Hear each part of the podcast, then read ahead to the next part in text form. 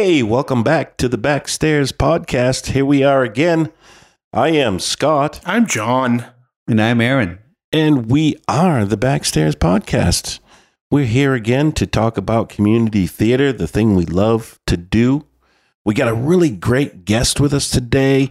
Uh, he's just been outstanding in the world of community theater in our area and beyond, for all we know.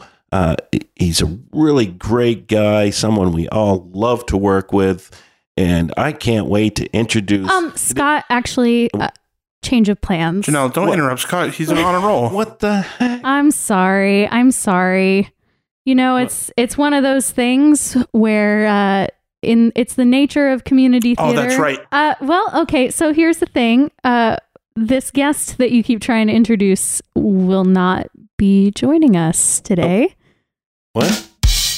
Oh, that empty chair. That, yeah. Okay. Yeah, that empty space over there that the audience can't see. I knew I was bad at counting, but I'm I'm just not realizing.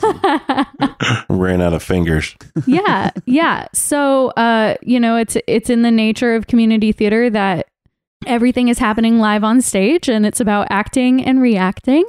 And sometimes stuff happens, and you just have to roll with it. So that's what we are all doing today. We are rolling with the cancellation of a guest. So who are we interviewing? So um, I thought it would be fun if I, Janelle, interviewed you guys instead. What do we think? Oh, no. Wow. I didn't sign up for that. Oh, I don't man. know. Sorry, guys. Know. No, I'm okay with it. Let's let's do it. Scott, Bring it yeah? We're supposed to yes. be one unit here. We're supposed to Well, I, le- I want to be interviewed too sometimes. Jeez. You are worthy of being interviewed. Am I? All right. Tonight's guest, we have three wonderful gentlemen who you've grown to love, I think. Um, maybe not. Yes. Leave a review. And uh, yeah, here they are. John, Scott, and Aaron. Woo! The three Yay. losers. Yay. Losers. Yay. Oh. We're the Losers Club. Is that what you're saying? So I thought that we would uh, flip the script, so to speak, this week. And talk about giving and take sh- taking direction well. Mm-hmm. What do you guys think? We're not doing a very good job today. Clearly not. Uh, minus still, two we're points. Still, we're still working on it. So before we get into that, I wanted to kind of um, define the roles of actor versus director. Mm. So what does being an actor mean? It means that you are... You are the talent that is being seen, so to speak. Um, you are bringing forward a vision of somebody else onto the stage, but you're also kind of creating a vision of a character for yourself and what you think about it. Um, and then a director is the person who should, in theory, have pored over the script. Right. They should know the show inside out and kind of have an idea of the direction that they want to go in. And be right. able to communicate that effectively to their actors. What do you guys think about that? Did I miss anything? No, I think you covered it pretty yeah. well. I think those are definitely the way that things should be. They should be. So I guess my first question is, who do you guys think is in charge of character development? The actor or the director? Mm. Well, I think... You should tell us what you think. I, I think I should tell you what I think. Uh, but I think it's got to be a collaboration, mm. right? Sometimes you come into a show and it's really well known and the actor might have some good input there, mm. but then you might get into a show where it's not as well known and maybe the actors, the actor just wants to be there to be in a show, but they may not know as much about it as the director should. So the director is going to need to put in more input there. Yeah. And that might be a real general um, way to look at it, but I, I, it's got to be a co- collaboration, I think. Yeah, I uh, I feel that the burden of character development definitely should fall on the director, at least to the point of uh, gi- giving the outline. You know, like this is where you sure, this is sure. where you start, or maybe this is where you don't go any further. But to in my experience, and I don't know if this is because I research the. The, the you know, wh- whatever it is, you know, I, I know that play or that musical pretty well before I jump into anything. Um, So I feel like it's an sometimes can be an individual situation. Sure, you know, it sure. depends on the individual. Um, I know that a lot of the character development I have done in the past, I feel like it's also my responsibility to try, even if the director maybe isn't giving as much feedback as I, I'd like, to check in with them. Mm, yeah. And, and at least at least give them the courtesy of saying, hey, this is your show. This is your vision. Mm-hmm. What do you see for this character? Yeah. And sometimes it's not something you're going to get. There, it depends on the person. Individuals look at, maybe they have a, a um, maybe they have a vision more for the dance numbers and the, the, the chemistry between characters, but you definitely owe the director the courtesy, at least. Definitely, yeah. definitely. What do you think, Aaron? Yeah, I, I, th- I think. What was the question again? uh, who is in charge of character Got development, okay. the actor or the director? Yeah, no, I think that that that they have two roles. I think directors have like this really big picture role in the sense, like where they're looking at everything. They're looking at each scene. They're looking at the script. Overall, they're their big picture. And so as an as actors, we can get a little too small pictures sometimes, I feel like. I mean, it, it's all circumstantial. There's there's people that can see a big, like actors that are, can see everything and like know exactly what they need to do. And then there's directors that can't see past like the first row of the audience, you know, there's like, so th- it's all circumstantial, but. Or, or perspective. Yeah. Because you get the actor that thinks their part is everything. Mm, right. Yeah. And so as a director, you need to be able to tell them, hey, you're actually not everything in this scene right now. You know, you're, in your happens. scene, in your scene, you can you can go right for it. But for character development, um, it's I, you, you have to like it, it's a both and, I feel like. Um, like kind of like what you guys were saying before. I think it's important for the director who has a big scope of the show. Like the, the he knows the character arcs, or she knows the character arcs of every character, and it's important for each actor or actress to know what their mm. character arcs are. So you're saying that it's like each brings a percentage to the table. I think it's very important. Yeah. So what do you think that each, like the director versus the actor, needs to bring to the table to create that harmonious relationship? Maximum effort. Maximum effort. Okay. This might be a pompous, terrible, terrible way of thinking about this, but I have encountered situations where a director's vision hindered the character that I thought I was producing. Okay. I have a couple of really awesome characters that I feel like I've had the pleasure of developing in the past. And there were conversations that came up with the director mm-hmm. that I feel if I would have really taken their advice or their vision and applied it, it would have done some detrimental harm okay. to that character. It's tough going into that yeah. because we, especially as volunteer community theater, you know, types, we're going into this essentially saying, here is the talent that I bring to the table, mm-hmm. do something with it. And I don't feel like there's enough conversation about, well, maybe sometimes it's, here's my vision. I know that you have talent. Please do something with it. Yeah. Yeah. Um, ultimately, it's going to be our decision as the actor, I think, to interpret that either way. The director might come at us with direction and, and see it one way. We see it another way. We kind of combine them. But at the end of the day, when the show hits the floor, it's going to be our interpretation of it. And, you know, maybe it's not what the director wanted, mm. but it's what we wanted. And, you know, sometimes that could be the right way to go. And sometimes that could be the wrong way to go. So we got to figure that out. Yeah, totally. Okay. And I feel like it's important. I wouldn't talk about it, but I'm very protective. Even now, here we are. Oh, wow. Five years later of I'm very protective of the memory of Adolpho. Mm, right. Yeah. Yeah. And same with me and the Cowardly Lion.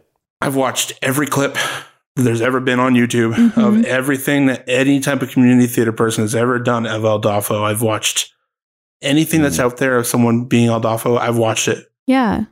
And uh, I don't know. I, I there's just something about the way that I was able to play that character and the way that uh, Andy Turner was the director of that of The Drowsy Chaperone with um, O O P A in town. And between what his vision was and I I feel like I was able to create magic yeah. with that character. Nothing that I'll ever be able to recreate. But I feel like it was one of those give and take situations where there were some things that Andy asked me to do with Adolpho mm-hmm. and I didn't do it. Yeah. And there were some things that, you know, that I was doing and Andy asked me to maybe change up a little bit. And I'm so thankful that he did. Hmm. So, so there was a collaboration. It's very t- yeah. yeah. So everybody was bringing something to the table there. Yeah. Cool. Well, piggybacking off of that, I'd love for you guys to each kind of talk a little bit about your theatrical histories because our audience doesn't really know that about you guys yet. So I don't know if John, maybe you want to start or... Oh boy. You can just give a brief overview. You don't have to go through everything. Okay. Well, uh, there was one time where my, my first show... At um, band camp? Nope. My first show, the Oxford Hills community, you know, the school Broadway, uh, community Broadway show was doing Wizard of Oz. So I auditioned and got the part of the, um, the Cowardly Lion. Wait a and minute. That, that doesn't was, sound that like was my you. First show. I don't remember that. Oh, oh, sorry. That was, that was Scott Parsons. For those of you listening, you'll hear that in a little bit. Yeah. I'm John Potter and you've heard me run my gums oh. for a couple episodes now. Oh. Uh, I started doing community theater when I was a children. Did a bunch of shows. I think in my bio, I said something about a pretty girl, which is true. Most of the shows I've auditioned for before the age of eighteen, because, the, you know, was because I was a pretty girl auditioning for the show. And you had to go up for it. I, I had to. I had to do it. Oh, wait a minute. You're a pretty girl going yes. out for a show? Is that what you said? You've okay. nailed it. Uh, and I think the first, uh, yeah, the first show that I started doing with, with adults, uh, was Annie Get Your Gun at the, at the high school in town. Mm-hmm. And, uh, that was a lot of fun. It was a lot, the first experience of dancing and singing and, and a couple of great community shows when I was in high school. Uh, we did the, uh, the musical review Swing. Okay. Where the the big set with a big band, a lot of dancing, a lot of performing, and um, and the band is in the middle of the stage dancing all around it, and it was quite the experience. Uh, from there, doing O O P A shows okay. in town, had the pleasure of working with a couple great directors, doing mm-hmm. a couple shows here. Uh, did A Funny Thing Happened on the Way to the Forum a couple times. um. Just had the experience of going to University of Southern Maine and being a part of their music program there and experiencing mm. all behind the scenes stuff that I never would have even thought of. Yeah. Uh, you know, doing a couple of shows in the, the, the Portland area, just again, behind the scenes stuff, learning. Yeah. Coming back into town, doing a couple, trying to do a couple of shows with uh, C L T, mm-hmm. uh, Community Little Theater in Lewiston. Uh, and then, you know, from here on out, it's just been doing O O P A shows, Oxford Hills Music Performing Arts Association in Norway. Yeah. And uh, we know we did The Drowsy Chaperone, um, which was, again, bringing Adolpho to life was some, some of the most fun I've ever had. And I don't know if I've matched it yet. Hmm. Um, a couple other shows in between. And then, of course, we're coming off of Spamalot now. So. No, we didn't make it through an episode without mentioning Spamalot. I dared Scott before we started to not talk about Spamalot. So you know that show that I just mentioned, Spamalot? We didn't do it. Didn't Redacted. Happen. We yeah. haven't talked about it. You don't know about it. So. Cool. Uh, yeah. Well, thanks for sharing, John. What about you, Scott? What? I already gave you it at the yeah. start of it. Oh, yes. Yes, I got the introduction now. Well, of course, uh, yes, I've talked about being the Cowardly Lion and uh, that was my start in the theater world, the community theater world here in the Oxford Hills area. Uh, and that was, you know, simply amazing. But it was really just, you know, kind of like a, a bucket list thing that uh, I wanted to do. And, you know, I'd put it off for so long. And I know, being a new grandfather at the time, I wanted, you know, I wanted my grandkids and my kids to say, hey, don't be afraid. Yeah. You know, if you want something, go for it. So that was my initial. That's cool. Uh, initial thought in going for it, you know, just to be an example to them. Uh, and then, you know, I discovered, you know, what community theater was really all about for me and the friendships that I've made along the way since then. Yeah. Um, so, uh, you know, I really went full bore there for a while, especially going from the Cowardly Lion into the doing the one acts just a couple months later, mm-hmm. with OOPA, and that was three different shows, and I had parts in three different shows. you you wore a Speedo in, in one I, of those, I might right? have yeah. worn a Speedo. I, I might have worn the same Speedo that I wore underneath the lion costume huh. in senior housing. Was that it? That was the name. Uh, yeah, it was. Senior housing.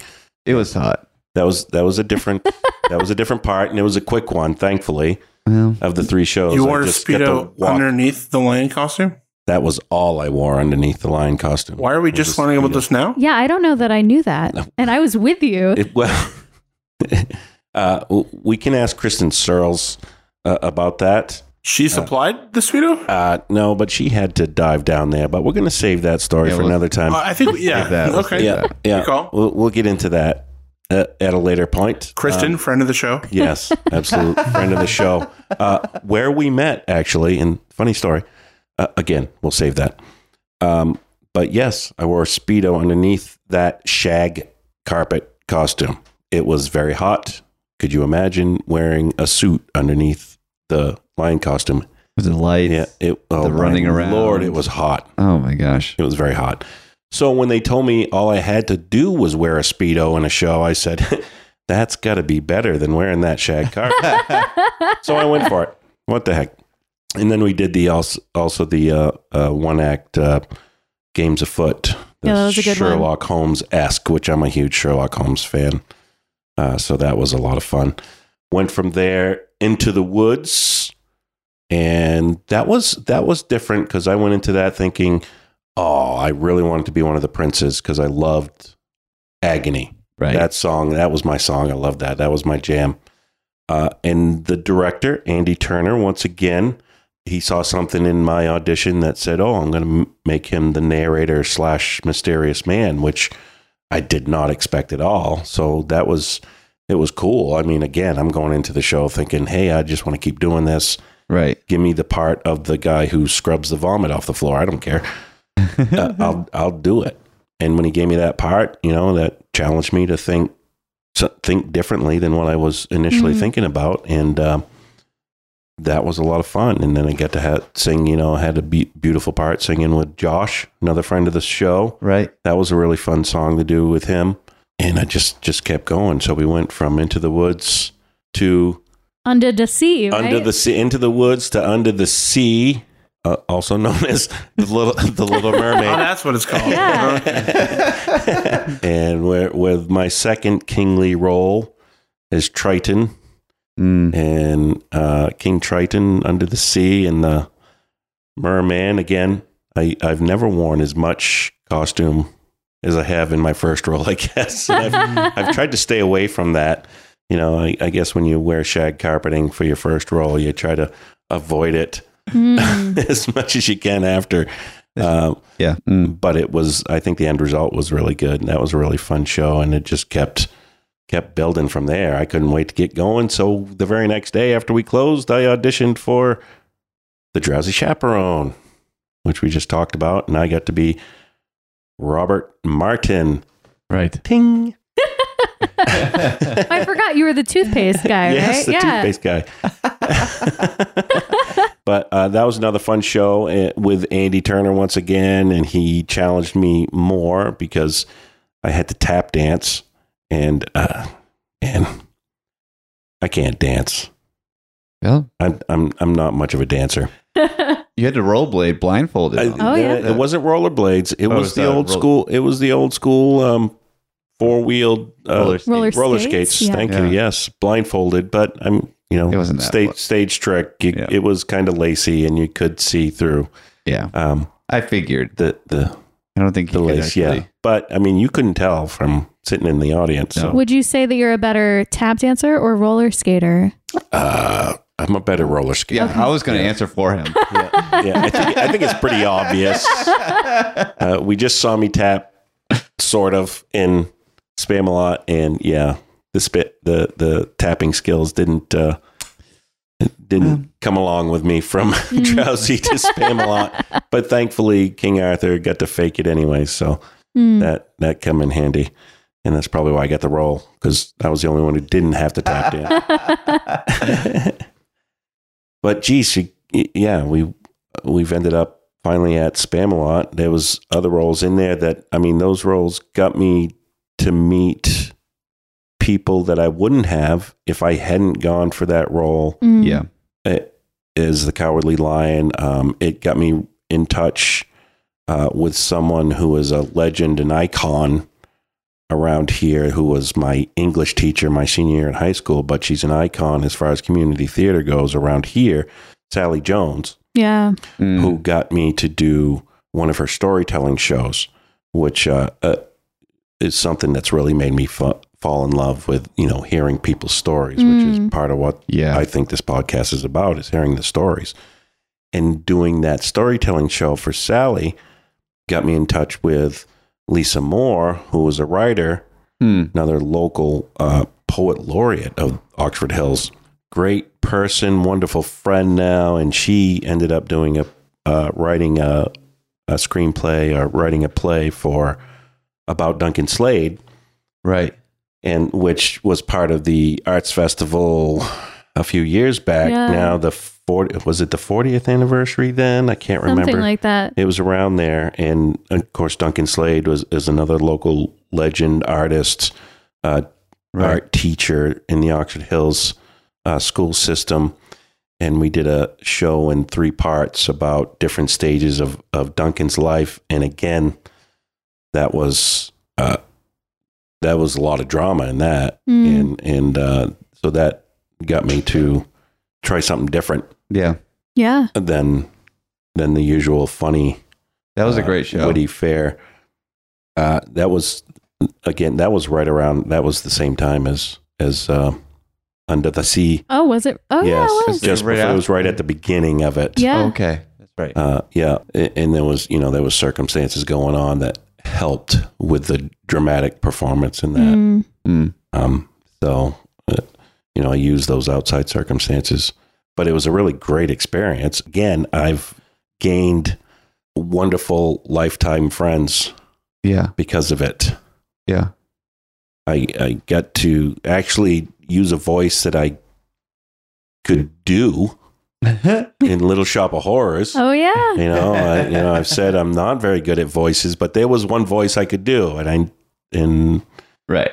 And I had a lot of fun with that, being Audrey too. And oh, you were so great in that show. That that was one that clicked right at the beginning. Mm. You know, it was like that night at auditions, we could see where everybody fit. Yeah, and that was a lot of fun.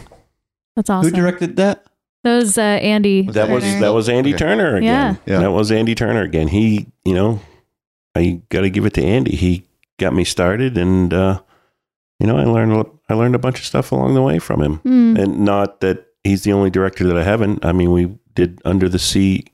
Uh, uh, we had Ethan uh, Wright over there, who was another totally different from Andy. Yeah. Uh, type of director, but just, you know, just another another great one to work for. Yeah. For sure. Uh, Lisa, of course, Lisa Moore wrote the show about Duncan, and she directed us mm. in that. Um, and she knew Duncan real well, so she had she had a way of.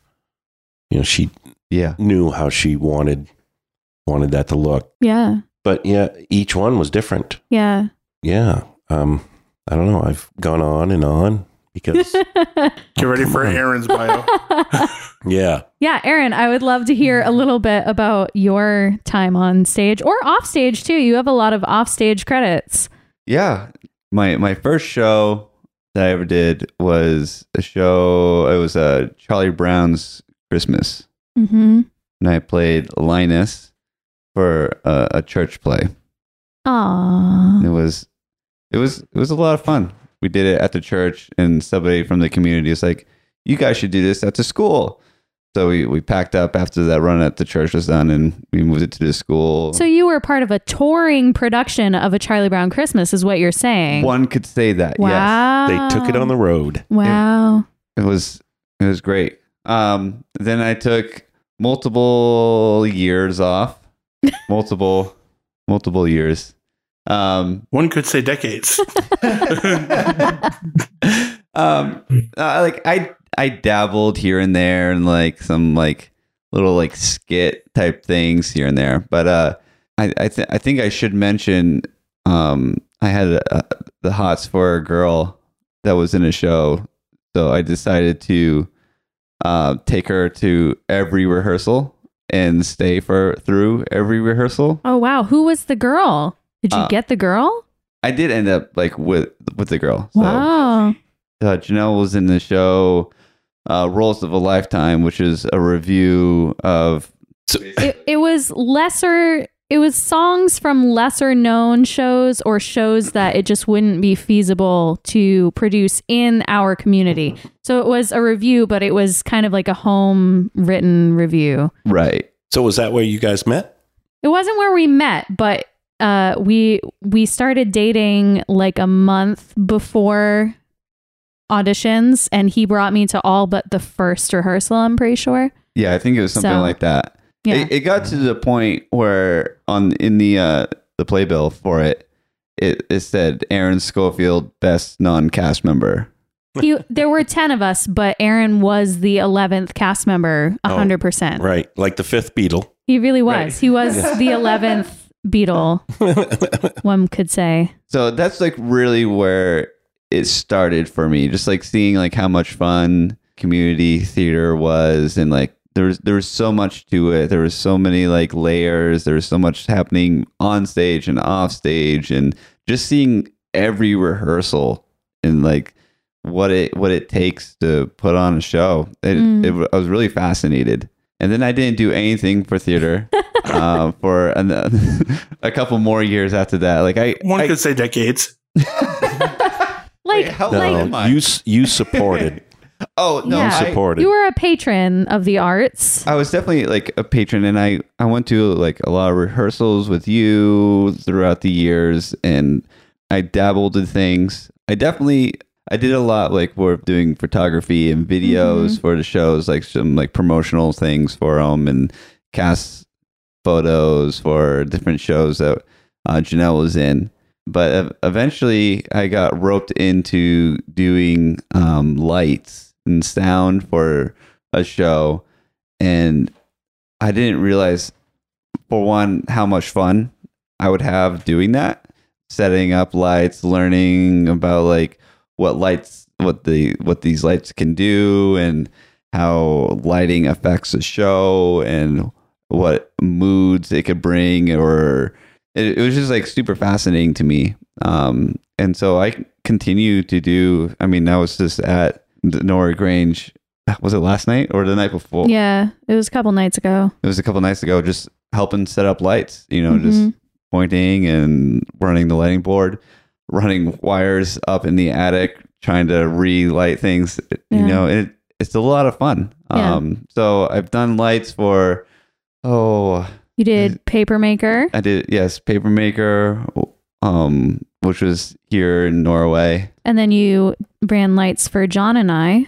Yes, for, for Godspell. Godspell. You didn't just run lights. Oh, I mean, you did much more, but oh, you for sure. You literally took my ramblings and exactly what I said had for a vision for each scene, and I told you, yeah, maybe this, maybe that, and then you create. I mean, you were the ten, you were the designer mm. for that show, and without um, being able to trust you to be, to do all the lights and everything, I mean, like, you were able to create a different layer of emotion that we yeah. didn't already have on stage. Right. And yeah, no, you you grew so much in between those shows. Yeah. That's something that I've learned a lot from doing shows is it's not one person. Mm-hmm. It's it's a team. Uh, so, Scott, you touched on it a little bit, but I'd love for you guys to kind of like talk about a director or two that you've worked with that you thought highly of and maybe that brought something unique or special to the table. Mm. Oh, so not one we thought highly of and one we didn't think so much no, of. No. no, just, you know, like maybe throughout no. your career, there's been like a standout for you and, and what about them kind of made them stand out to you? Hmm.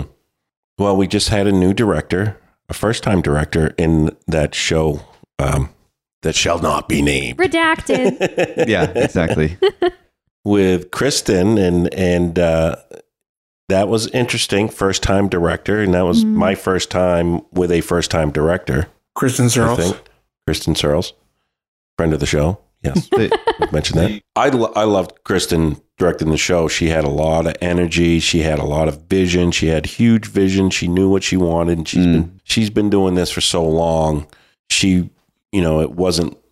I, I don't know. It was, it was really like she was a new director. Mm. I mean, the role might have been new to her, but she knew what she wanted. Um, she did learn along the way a lot of things, but um, she she really had a pretty tight vision and. And knew what she wanted, and I got more direction probably yeah. out of her than anybody else that has directed me before. Mm-hmm. And it made me work harder, mm. which was good. You know, sometimes, you know, one, she said, you know, play this one way, and then I thought I went one way, and then she's like, well, you went a little too far over there, and you need to bring it back. And I was like, okay, geez, come on. But you know, it was it was really good direction, and I really. Yeah. I really enjoyed that. Um, and she had a lot of enthusiasm for it. And right. And, and it was just, the vision was, was, I was, was gonna, there. I was going to bring her up too, because something that I experienced working with her that I don't think I've ever experienced with anyone else is that first, she's an actor. You know, like yeah, the, that's right. where she started. Right. So you could tell the whole time, yes, she had her vision, but she was thinking of her actors on stage. The entire time, you could just tell, you know, and, and not just like, you know, our well-being or, you know, how we were doing that night, but how her actions affected us and yeah. how her vision affected us. And yeah. Um, yeah, I really appreciate, maybe it was her first time directing, but she's already got the right tools. I mean, right from the start. Right. Yeah. It, she know? wasn't, she was, wasn't a rookie up there because she has so much experience on I just the love stage that now she has the confidence and now she can focus on honing her director skills, which yep. she's directing a show yep. this fall, you know, the twenty-fifth annual Putnam County Spelling Bee, mm. which I happen to be a uh, producer on. So oh right, another great yeah. producer. I'm sure. can't, can't wait for her to but yeah, I was going to mention Kristen as well. So yeah yeah what about you, Aaron? Is there another director that you've worked with that maybe oh. you would like to um I, I think of Julie Milliton when mm-hmm. um, I helped with the lights for um, uh, not Almost Maine. Um, Papermaker. Papermaker. Right. I really appreciated her like helping me with the lights and kind of like sharing her vision. Um, but she was also very open to like ideas mm. and open to my thoughts, which I really, looking back on it, like I probably shouldn't have been like as open. She probably hates me. I don't know, because I was just like I was throwing out like ideas, like because I'm I'm like an idea guy. Mm. I'm like, if I have an idea, I'm just gonna share it, and I literally don't care if you take it or not. I just like like I'm just here's an idea. Yeah, you know, here's another one. Here's here's this idea. I think she she did good though, but mm. she she was she was fantastic to work for. She was great to she she's a great person. Yeah, um, oh gosh, I yeah. didn't get to work with her, but I I kind of regret not going for that show because I knew I wanted to be a part of her directorship. Yeah, because I you know as a person I really I really enjoyed her, and I've I've enjoyed chats we've had, and yeah, I thought she she did a great job with that show. So so some of the show. things that you guys have highlighted about directors who you thought have given direction well, that you thought highly of, were that they had good energy, They had a vision, they gave clear direction, and they were open to ideas. You guys feel pretty solid about that? Yeah. Yeah. Yeah. Nails it. Yeah. Yeah. That about nails it for me too. So I'd love for you guys to maybe discuss like an example of a time that a director asked you to do something and it elevated your character or the show as a whole. I have one that I can tell if you guys need some time to think. Well, why don't you tell us, Janelle? Yeah. So uh, I was working on a production of Rodgers and Hammerstein's Cinderella with Andy Turner at the Oxford Hills School Community Broadway show. And I was playing one of the evil, wicked stepsisters, Portia. And in the script, she's written to have this like high, girly, kind of stupid giggle. And we workshopped it, we tried it, and it just, it didn't land. Um, right. And so he had me watch the Leonardo DiCaprio film, Catch Me If You Can. And in that, Elizabeth Banks, who is like a well-known actress now, but I, she just had this little cameo part um, right. yep. in the film. And Leo talks to her and she gets all like stupid and giggly and, and right. she just lets out like the dorkiest laugh. And he was like, okay, we're going to completely cut the high-pitched girly laugh and we're going to try to evoke something in the spirit of Elizabeth Banks in Catch Me If You Can. So obviously that evolved into what I ended up using as my stepsister laugh. I did not directly rip that off, but that was that was a moment where the director had a vision. They asked me to do it. Right. And I executed the vision and it elevated my character and the show as a whole. That's the story. You know, yeah. that's that's what I love to hear because yeah. I didn't know that. I loved your part. You, uh, Thank you. To me, that was the highlight of the show was Thank that you. was that part. And and that's really interesting to hear that story because yeah. I never knew that before. So it was definitely like a collaborative effort. You know, we talked mm-hmm. about how each person has to kind of bring something to the table yep. in that situation. That was definitely an example for me of he gave me something and I gave him my interpretation of it back and it just worked together. Yeah. Seamlessly. Should I, should I do the laugh? Yes.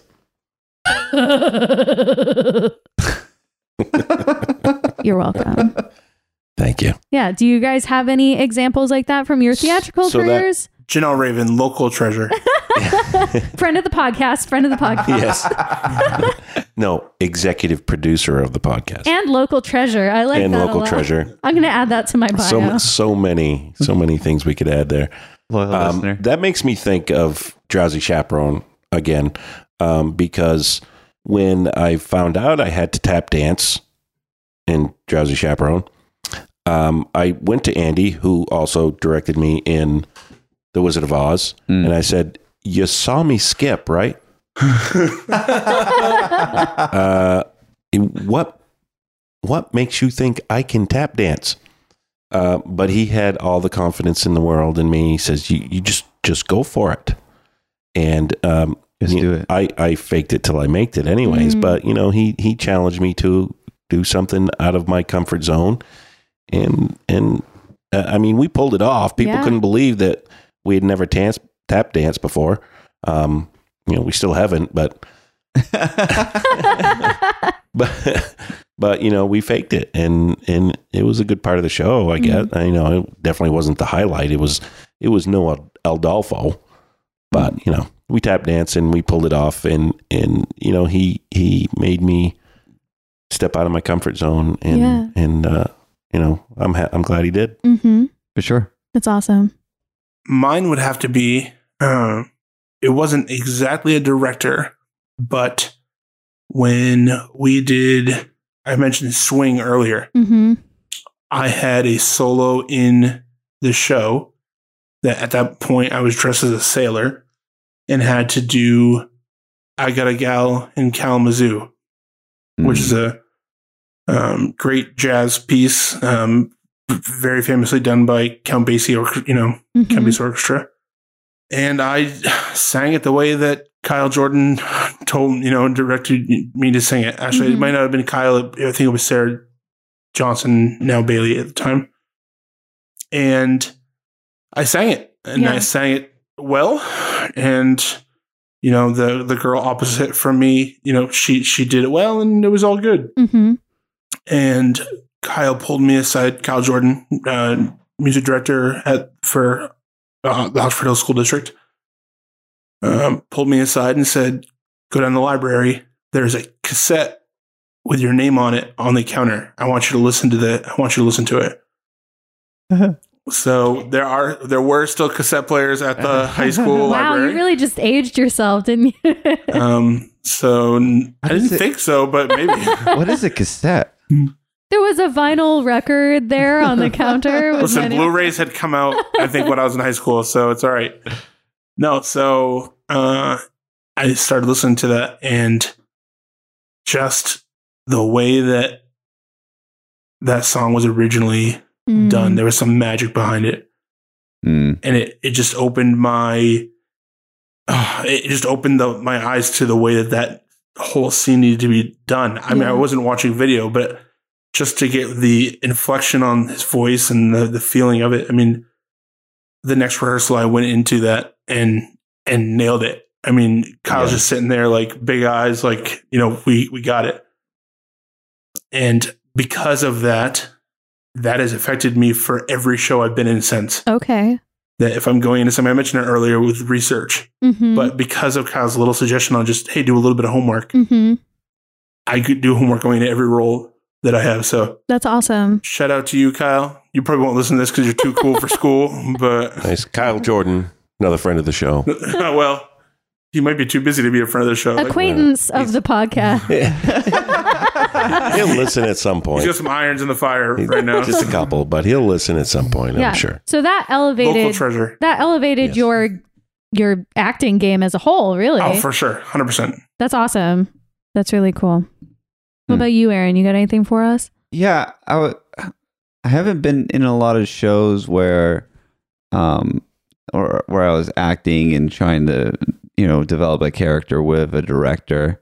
Um, but talking about like acting, when when I did um, Spamalot, redacted. When I did that show, um, the the show that must not be ma- named. It's like Voldemort. um, when I did that show, I um, I went up to Chris, uh, Kristen with every little character thing that yeah. I came up with. Like, what do you think about this? What do you think about this? Should I like stand like this? Should I should should I breathe here? Um, and it was I don't know if I just like. I, I thrive off of the the co-development of things. Um, Should I wear the Speedo that Scott wore in Oz and and uh, senior I, housing? I, I didn't. Ooh. I didn't ask that. That thing needs to be burned. What? Although I do believe that Aaron owns his own Speedo. Oh, so it's somewhere. And uh, Janelle, do you know about this Speedo? Is I the real do. question. Okay. All right. I haven't as long as you do. seen it in many a year, though. Yeah, I don't know exactly where it is, but I it, it's out there floating in the ether somewhere. But hmm. you know, it's I I love developing things. Mm. You know, like I like I like writing songs with people. Mm. You know, like I like the the co-writing, give and take, and throwing out ideas and shooting down ideas and. Saying, you know, that's not a good idea. This is a good idea. That's not a good idea. This is a good idea. And just like, just like working out and just making it the best that the, that we can make it. Yeah. Yeah. Yeah. And that's, I mean, that comes down to what I love about community theater is that collaboration of yeah. all of us getting together and, and making that show happen from, you know, it's not just us, the actors out on the stage, you know, may, the people that come to see the show, they might just see the actors, but they don't see that stage manager behind us, oh. giving us our cues and making sure we're there where we're supposed to be. They don't see that house manager that's um, making sure we get the snacks ready or whatever. Yeah, whatever they're doing. Are they keeping mm-hmm. people away from seeing us behind the scenes? Or, or geez, the, the lighting, the lighting guy um, who... brings a whole nother character in there at times. That lighting can be another yeah. character on the stage, really. Yeah. Uh, it can make such the difference. Yeah, what's that? That's a that's a shout out to all the the lighting guys. The lighting they don't guys get enough. Are huge. We they cue some applause. Yeah, absolutely. You guys don't get enough credit. You know, when the, the bows right. are happening. No, no, no. And the, they they point up to the lighting booth, and the lights dim a little bit, and they come back up. You know, there there's more to it. You you you do a lot for a show. Mm-hmm. The the lighting can be huge because it can give, like I think John said something about this. There's just some great emotion with the mm-hmm. with the right lighting. I think about uh, when we did uh, Under the Sea. Otherwise known as the the Little Mermaid. Otherwise known as Father Knows Best. Yes, Father Knows Best. Uh, but uh, there's a picture from that show, from one of the one of the shows we ran, um, of me up on that big lift with Ursula, mm. uh, Jamie Bonier's, right? Uh, another friend of the show who played Ursula, the the villain of the show, and my sister in the show, and the lighting. I mean, the whole scene, it's just a one, you know, it's just a moment in time, the picture captured, but the lighting is a huge part of that scene. Yeah. Oh my gosh. Yeah, it is. And, and it's just a great, I, it's probably my most favorite picture from any of the shows we've had. Mm. I love, I love that. Mm. And the lighting, without that lighting, because you're, you're, top, not the you're same. Topless at that point too. I, well, of course. Yes. Yeah. But, you know, and, and the lighting, you know, hit my yeah. chest hair just right. That rug of basically carpet. Throwback. But yeah, right. Um, but yeah, the that's yeah. a whole nother character, and it's just, it's just the collaboration that we get from doing it all together. Yeah. That's what makes us community, mm. right? So we've talked a little bit about giving direction. Well. So now I'd like to segue into taking direction well. Um, so without being too terribly specific, do you guys have any situations where a director maybe asked you to do something that you didn't understand or didn't want to do? And how did you handle that scenario? I have one. I uh, okay. during the show that must not be named. um, there's a there's a part where I came out as a minstrel, um, and me just, you know, throwing out ideas and stuff like that. I thought a minstrel should be like like happy and bouncy, and so I went out and I just like kind of like bounced up and down and was like just trying to be as funny as I possibly could mm-hmm. throughout the um the time as I as I'm a, a minstrel, and um. The, I had other minstrels with me, and we couldn't we couldn't like connect. Like we didn't really we weren't able all to be able to do the same thing. And the so Kristen was like, I don't I think what you're doing is really funny, almost to the point where I think you're taking away oh yeah from what's actually important for that. So, so funny. I mean, I, I have never laughed harder, I don't think. I was so proud of you. You're just the up and, oh man, yeah. I have video of it on my phone. I mean, I, I love it. Yeah. So it's just like, it was, it was a, like a simple, I, I really liked the idea because I just thought it was just like, it was something like Mighty Python would do, you know, type of thing. Um, but I, at the end of it, I was like, oh, um, it, it she's totally right. Mm. So you didn't understand it at the time when she gave I, the direction? I didn't. I was just like, well, just make them follow me. Like yeah. that's that's what my, my head was thinking. Mm-hmm. But I, I think at the end, I think it was a good call because I was not the focus of that scene right there. Like mm. this, this is a, a pretty big number for another person. And this is like his song. And I was taking away from it. I, I was being distracting. Um, so I totally like, I understand why. I would have loved to do it though. Yeah. It was, yeah. It was wow. a lot of fun. But you, you yeah, took... it's not like he didn't steal the show anyways. But in that moment, you took the direction, even if at the time you didn't enjoy what was being asked of you, you took it and you did it well. And then you understood later on why that was good. Yeah. I, yes. Yeah. Yeah. What about you guys? You have any scenarios? along those lines. Yeah. Yeah. I, I can think of something um, that's just coming to me uh, from uh, also the show that shall not be named. Yeah. Um, and of course. Oh my God. That jumped me.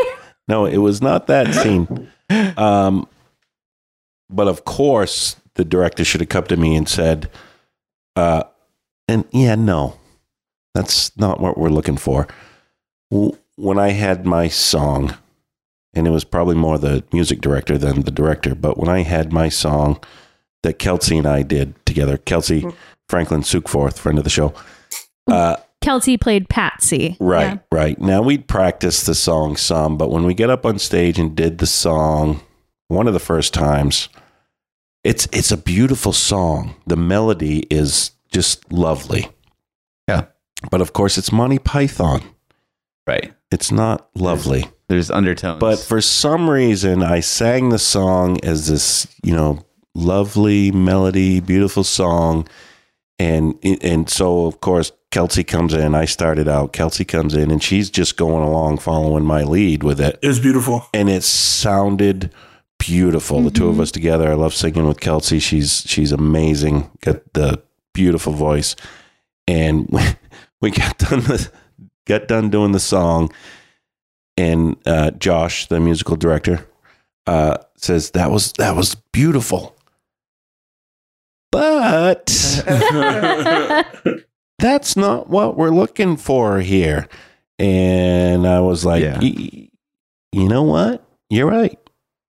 I don't know why I did that. Mm. But, you know, that was just, I don't know, the the music, it's just the piano, natural, natural it, just the mood hit me. And I was just, and I was singing with Kelsey, who's got such a beautiful voice. I wanted to do this lovely song, and then it was like, no, you had that beautiful clarinet in the back. I mean, it set the tone. Was it, was, well, that was later. I think we just had the piano at the time when we first did the song. Oh, I'm just talking about the theme of the song. It felt. I mean, it's yeah. set up to be beautiful. Yes, and, it sounds like it's going to be this lovely, heart wrenching, beautiful, you know, deep, lovely song, and it's, you know, not, you know, it's. It's not that mm. exactly. Um, so, yeah, I mean, it led me to go one direction. And then the director said, hey, wait a minute. Sounded great. But that's not the direction we're supposed to be going here. We need to right. go over here. Yeah. And, it, and and then I still got more direction with that song. It, it took me a while to, to figure that out. Yeah. Yeah. Yeah. Every time you guys did it, it got worse and worse in a good way. Yeah, worse and worse, but actually better and better. Right. Yeah. Right. Oh, man. Sure. Okay. And you held that uh, note. You held that silence longer and longer and longer. Yes. You know. Mm. You held but, that. Oh my gosh! I felt, I'm alone. I felt I felt bad for the music director who had to try to hold it with his his uh his uh his flute. He's just like. You could hear it kind of quivering out at the end. But I'm alone.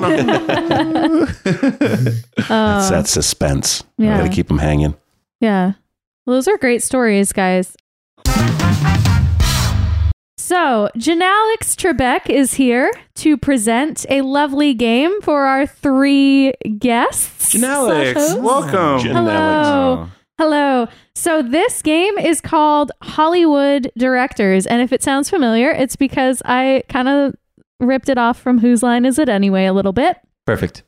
So in this game, I have presented our three men with a little scene that I have written. Um, and they are each going to play a character. And throughout the scene, as they're reading it, I am going to rudely interrupt them as a Hollywood director. Okay. And I am going to give them a piece of direction which they need to implement. Stupid. I'm pissed already. And disaster and hilarity shall ensue. So do you, are the rules clear? I think so. Okay. So let me just set the scene here and we will get going. So the scene is Little Red Riding Hood, played by Scott. Manly. Hello. And the woodcutter, played by Aaron.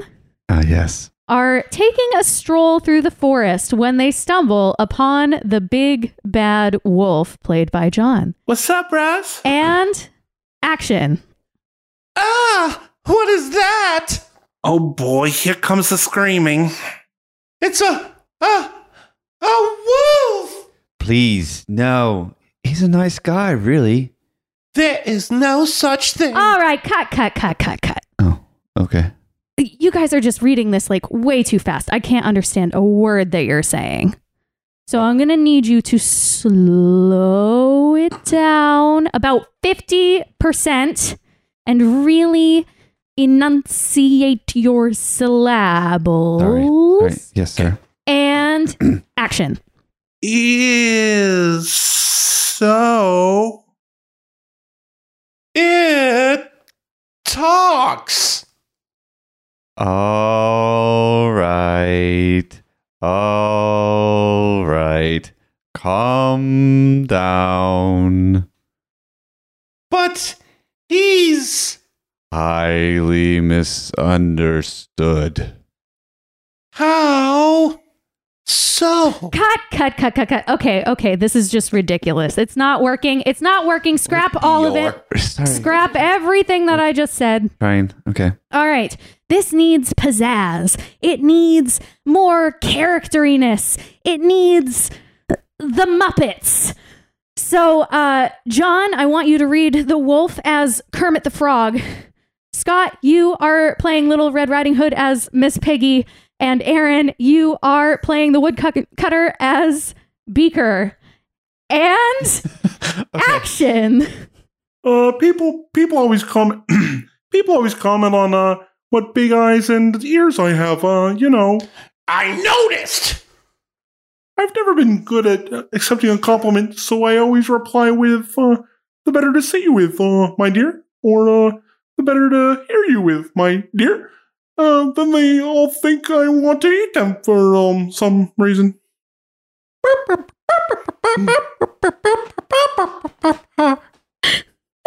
Exactly, it's a tale as old as time. I understood that. It's hard to invite friends over for dinner when um you know they uh they think they'll end up as um you know the uh, main course. Oh, Kermit, you poor thing. Of course, I uh, I do have a chuckle about it from uh, time to time. How do you mean? Well, not in um, you know, in the swamp. Uh, not even an hour ago, I was um invited your granny around to my place for tea. All right, cut, cut, cut, cut, cut. Let's scrap everything that I just said. Thank Aaron, God. You were incomprehensible. I had no idea what you were saying. I would. We Sorry. Need subtitles. All right, let's take it again, but I need even more energy. I need you to deliver these lines like you guys just did two hundred jumping jacks. And action. See? What, what, what a big bad wolf invite a sweet old lady for tea? I, I think not. Exactly. Thank you. Uh, anyway, well, well, we're having tea. She made a, a rather curious observation about the size of my teeth. Go on. Well, I wanted to have a, a bit of a, a laugh, so I said, the, the, the better to hit you with. Oh, uh, my. Just, just, just a little joke. Uh, of course, she was so frightened that it scared her half to death. so, so I finished the job and finished my tea. All right, cut, cut, cut. There's too much breathing. I, I don't like the breathing. Scrap the breathing. Well, still breathe, just quietly. All right, I want you to give me the rest of the show l- like a soap opera. Bring the drama and action. Wait. You. You what? I finished the job, and then I finished my tea. Earl Grey. Couldn't let it oversteep. What? What do you mean, finish the job? Did you eat that little old lady? Oh. Yes! Yes, I did! Oh! My poor, sweet granny. Don't cry, little girl. It was just a teensy joke at your granny's expense. all in good fun. I, I can't believe it. I stood up for you. Oh, come on, guys. What's the big deal?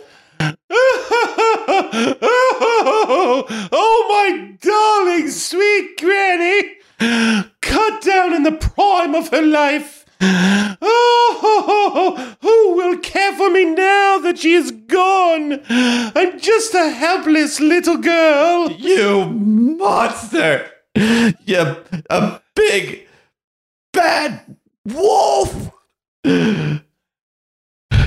What did you just call me? Then, just for a joke, the wolf pounced at Little Red Riding Hood and the woodcutter, scaring them half to death. You scared us half to death! Half to death, you say? Best to finish the job, wouldn't you agree? So the wolf ate Little Red Riding Hood and the woodcutter in one gulp, and he lived happily ever after to the end of his days. Though he did have terrible acid reflux that evening. The end. I think we nailed it. Well, nice. Guys, thank you for indulging my little piece of reader's theater. I think I like it. I think we can take something with us with this. I feel like we all took criticism and direction really well. You did. I think so. You did. Yes. We were able to put aside our egos and our our we were able just to put on the best show that we could. Mm-hmm. Except I don't ever plan on having a conversation with Janelle ever again. Oh, no. Oh, nuts. But it, it was a good show. So I think we nailed it. Mm-hmm. You yeah. are all yeah. winners in my book. Do we win yes. anything? Oh, yeah. You win a signed photograph of Josh of Josh Witham. Witham, yes. Oh, no, no. We, we what a cop-out. we, we A guy gets one prize and it goes down for everything. Cool. Well, do you guys have anything else that you want to add before we finish off with Strike? Or do we want to just go right into it? No, I, th- I think we should go into Strike. You got okay. something? All right, guys. So we usually wrap up the Backstairs podcast with Strike. Ooh. So I have five questions for you guys. A few of these are going to be questions that Scott has asked previously in his Strikes. And then a few of them are going to kind of pertain more to the subject at hand here. But first, I want to know what community means to you guys, because you always ask your guests that, and I want to know what it means to you. So, Scott, what does community mean to you? Well, I, I think I've uh, touched on it before, but it, it's just the collaboration of everybody getting together to, to put on a great show. Or I guess it, in community, just community, it's, uh, you know, the collaboration of putting forward whatever it is your community is doing, whether it's, you know, uh, your neighborhood wants to put out a beautiful neighborhood with mm. um you know how your lawns look, or mm-hmm. or um you know how the uh the the town might run. Um you want to put your yeah. best foot forward, and people working together in that common um goal yeah to to have a better life. Yeah. I like that. I think the one thing that I would add to it is contributions, contributing. Yeah. Mm-hmm. Yeah. Um, that's good. That community only goes so far as how much the community members were willing to contribute. Yeah. And if you have a community full of people that aren't willing to contribute or aren't willing to yeah. do something to see that community grow, then the community remains stagnant. Yeah. Um, yeah. And I think that I'm really proud of our community, not just our theater community, um, but like the community we have here, the town. Um, I'm very proud of the idea of community. Yeah. Shout out to my buddy, Ryan Ritchie. He, you know, he tries to envelop community with whatever he does. And yeah, I think that we need a dose of that, especially in, in our own theater group. Like, we could use a dose yep. of that. Yeah. That sure. anyone that's involved is looking to contribute to for the common good yep. to see it grow. But wherever you are, you know, start being a community, start doing stuff. Nice. So my second question is, what are some stage fails that you have experienced? I need a little help with this. Okay. Um, and Janelle, you've got a great memory, so maybe you remember it a little better. But um, uh, of course, I've seen a couple of stage fails.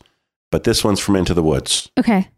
When I, but I don't remember exactly where it happened. I was uh, one of the wolves when, when Brandon was supposed to come in. Yeah. You remember that piece?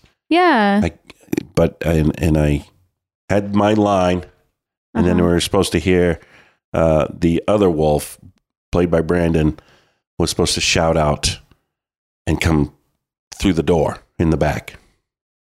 And I said my line, and nothing happened. Oh, no. And I think that's what I said. And nothing happened. I remember that. I remember so, that. So I said the line again. And still, oh my nothing gosh. happened. I might have said the line again, but I finally got a yell from the back that was not coming from where it was supposed to come from. But it came from the back, and it was a cue to my next line. And I, uh, you know, I said something like, see, I knew something happened there. Well, what had happened, I'm pretty sure, and this was a long time ago, so I may yeah, have it completely wrong, but he came out as the wolf just for that one scene, and then he had to go downstairs and change yep. into his other costume because he was Rapunzel's prince. Right. And he had gone downstairs prematurely. And so he wasn't back there to yep. yell. Yep. And so it was somebody else completely that just did the, the yell from yes, backstage. Yes, somebody else did the yell yeah. because we were just hanging on, waiting for yep. that.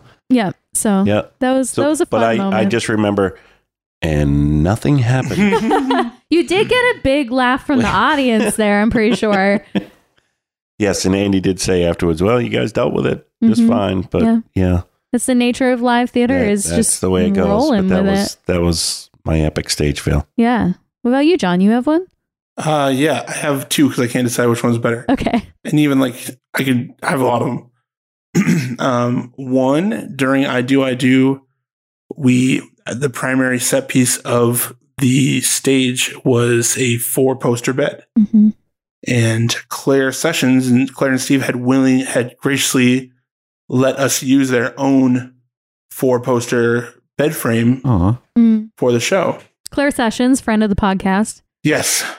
um, which Kelsey and I uh, broke oh, no. uh, halfway through the run because I get into bed and she then is in bed and throws herself essentially on top of me. And oh, yeah, the bed broke. Oh, no. So that's pretty good. The biggest one, though, um, was during Drowsy Chaperone. And the reason that I bring it up is because of the emotion and the turmoil behind it. But every time I came out on stage, um, the man in the chair played, who essentially the narrator, played by Elton Cole. Friend of the podcast. Friend of the show. Says my name. And he talks about Adolpho. Yeah. And gave me a little pre- precursor. But he introduced me as Alfonso. And I'm sitting there and there's like a forty-five minute period that goes by in like a ten minute, I mean, ten second. I mean, I'm about to, I have to go on the stage going, I am Adolfo. And I really thought for a second, like, what if I go on stage and say Adolfo and it makes it look bad? Every other situation in my theater life has been like we cover for each other. Mm-hmm. Am I going to be Alfonso for this whole night? Like, could I do it? Could I change? And that means I'd have to sing.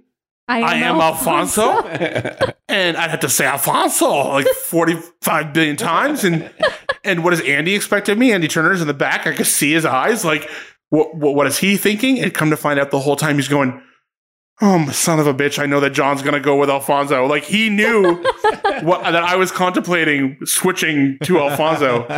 Um, and I didn't. And Elton covered it up in his next narration. And um, so after the fact, I meet Andy downstairs and he goes, I could literally read everything that was going through your mind then. And I'm so thankful that you didn't switch it. But I really wanted to see it. So that was pretty that was pretty special. Yeah. That's awesome. What about you, Aaron? You have any? I, I, I mentioned on in your podcast my my big fail. Mm-hmm. Um, so I don't if you, if you want to hear it, go listen to episode one again. Janelle Raven, friend of the podcast. Yeah. Um, all right. Uh, Question three. So what is something that you've learned as an actor slash tech person that you would personally bring to the table as a director?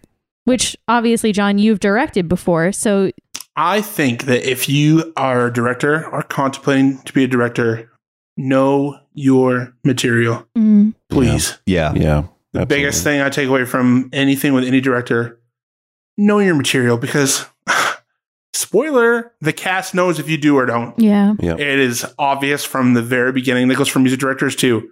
If you're learning the music while you're teaching it to us, we know. Yeah. Cast knows. Mm-hmm. And all it's going to do is slow the the speed of the rehearsals down, and it's mm-hmm. going to hinder the show. So know your material, please. And what's more of that, if you have a defined vision, share it.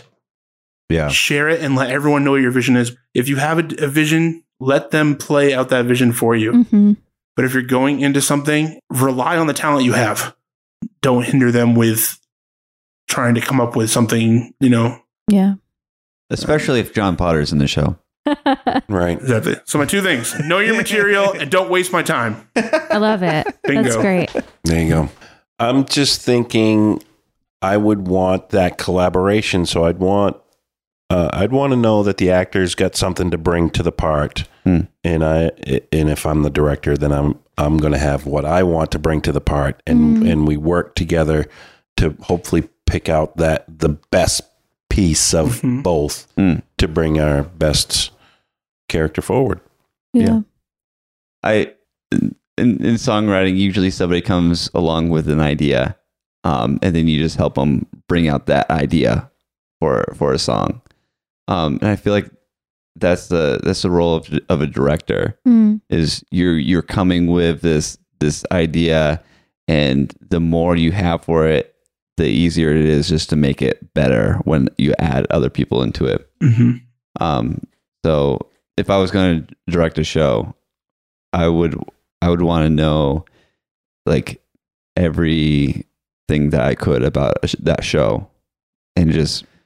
And, and then allow the other people in the show to accent it, be able to bring their part and be be, be themselves. And nice. So cool. That's, that's how I would direct.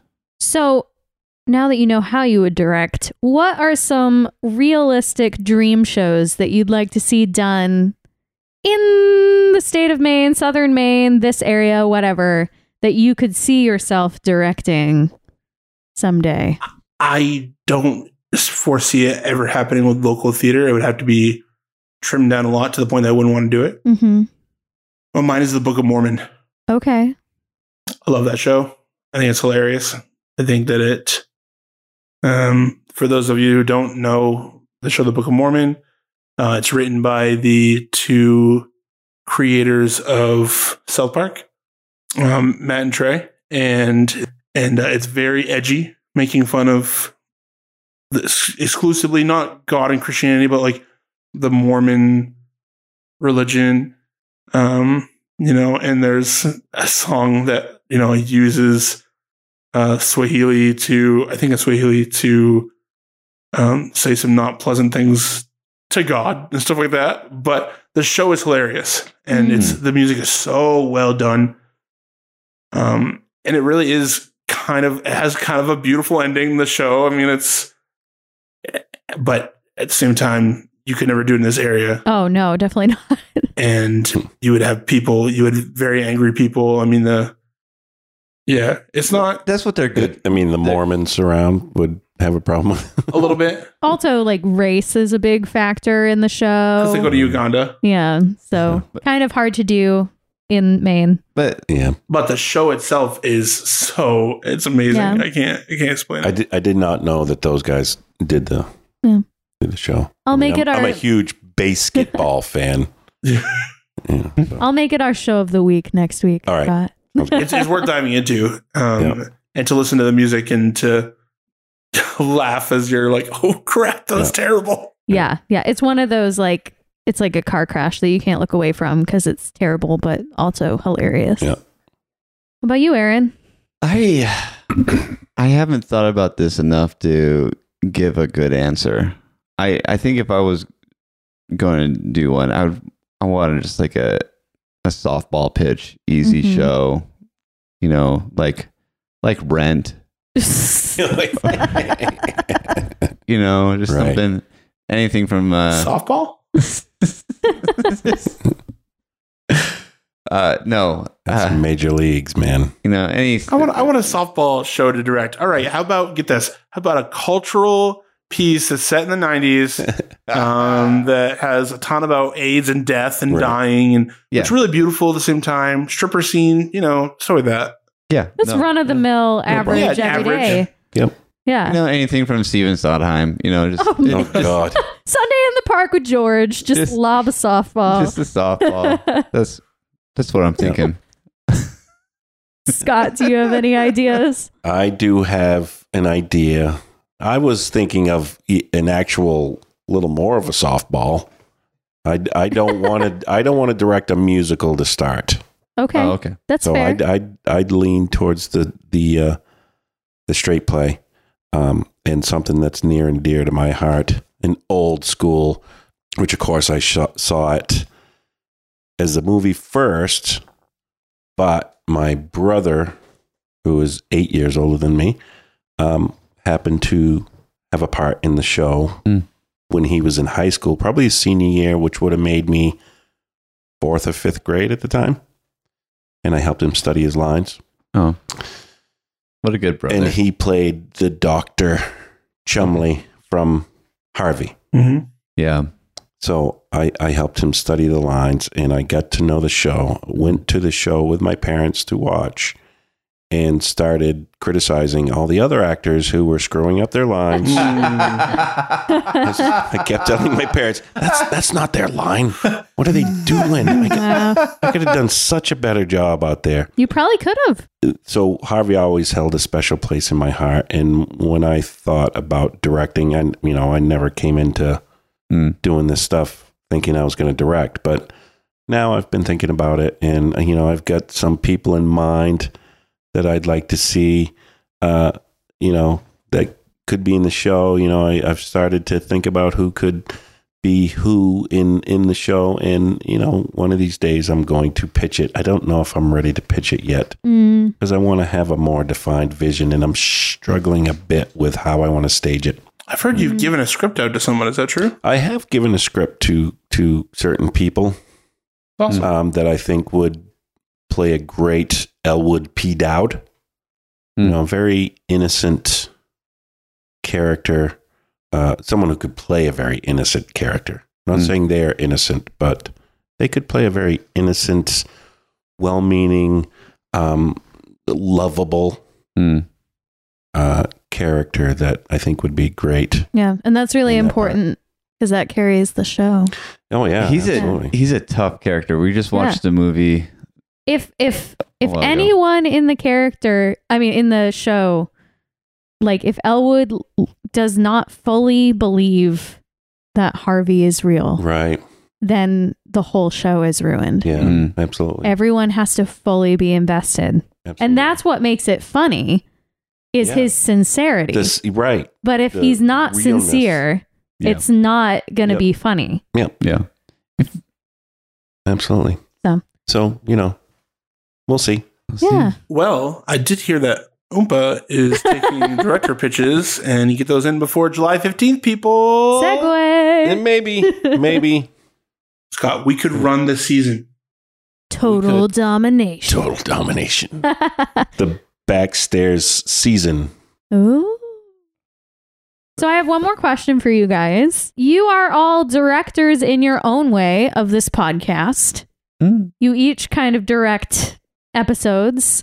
Um, what is your vision for this project, and where do you see it going within the next year and onward? To the top of the pops, baby. Yeah. No, I don't know. I, I think the biggest thing would be that word that I said earlier, contributing. Mm-hmm. When we are no longer contributing to what we see as our vision and, you know, love of community theater, uh, hearing stories from people, interviewing. Mm-hmm. If we're not contributing, then I don't want to be doing it, mm-hmm. you know? Yeah. And I think we have a great opportunity to contribute. And that's why we started it to begin with, that we wanted to provide content to be shared. And then it kind of grew. And, and now we're sitting here wanting to learn stories, wanting to hear the stories from people. And I think it's important. And yeah. uh, not only that, but to grow the community. So yeah. that's how I, I feel like if we're not contributing, then I don't want to be doing it. I think that's our goal, is yeah. to provide that content. So nice. Yeah. I think, right. Providing that content is going to help build the community. I think we need to keep building that community. Um, unfortunately, in a community, uh, people age mm. and, and we lose people in that community, and we've, you know, we have to replace them. You know, people age out, uh, they're no longer able, um, you know, and, and, you know, time passes, and it's, it's an older community we're in now, although, um, it's I, definitely revitalized. It, the, it, there's a lot of young out there, but there's a lot of old as well. We got to nurture that, the young, and bring them up along, and, you know, well, there's a certain level of commitment that comes with it too. And, yep. you know, mm-hmm. it's a question of, you know, contribution. You want to be committed to that role. Yep. Well, thanks for indulging me, you guys. Janelle, thank you. This is perfect. Yeah. Um, too bad that we weren't able to interview um, the person we wanted to, but you came in clutch with a great episode. Awesome. As so. usual. Oh, thanks, guys. I yeah. had a lot of fun hearing your stories and learning a bit more about you guys, so. And Steve, Harvey, you know, we're sorry that you couldn't make it today. But, you know, we're looking forward to having you come again. Yeah. You yeah. know, we're always open to you, Steve. Yep. Um, you know, we're we're a family Steve Harvey, here. friend of the show. Yep. Friend of the, you know, we're, we're a family here. I'm going to tag him on Instagram. Right. We're, we're a family here, you know, and we do feud. So we just mm. would love you to have us, you know, help, you know, navigate this with us. Right. Awesome. So I think three things our audience needs to take away is, one, Aaron. Aaron's learned a lot this episode. Is yes. that fair to say? Sure. Two, Scott needs to wear a Speedo way more than he has already. Mm-hmm. Yes. We agree? Fair. Yes. And three, I'm not as much of a diva as I let on, but... Don't tell me how to do my job. Well, this has been the Back Stairs Podcast of your hosts, Aaron, John, and Scott. We'll catch you later. You stay classy, San Diego. And thanks for stopping by. Good night, Cleveland. And so much more. That's the way the cookie crumbles. Love, peace, and chicken grease. This has been the Backstairs Podcast. You can find us on Instagram at the Backstairs Podcast, on Facebook at the Backstairs Podcast. Send us an email at the Backstairs Podcast at gmail dot com. Redacted! Redacted!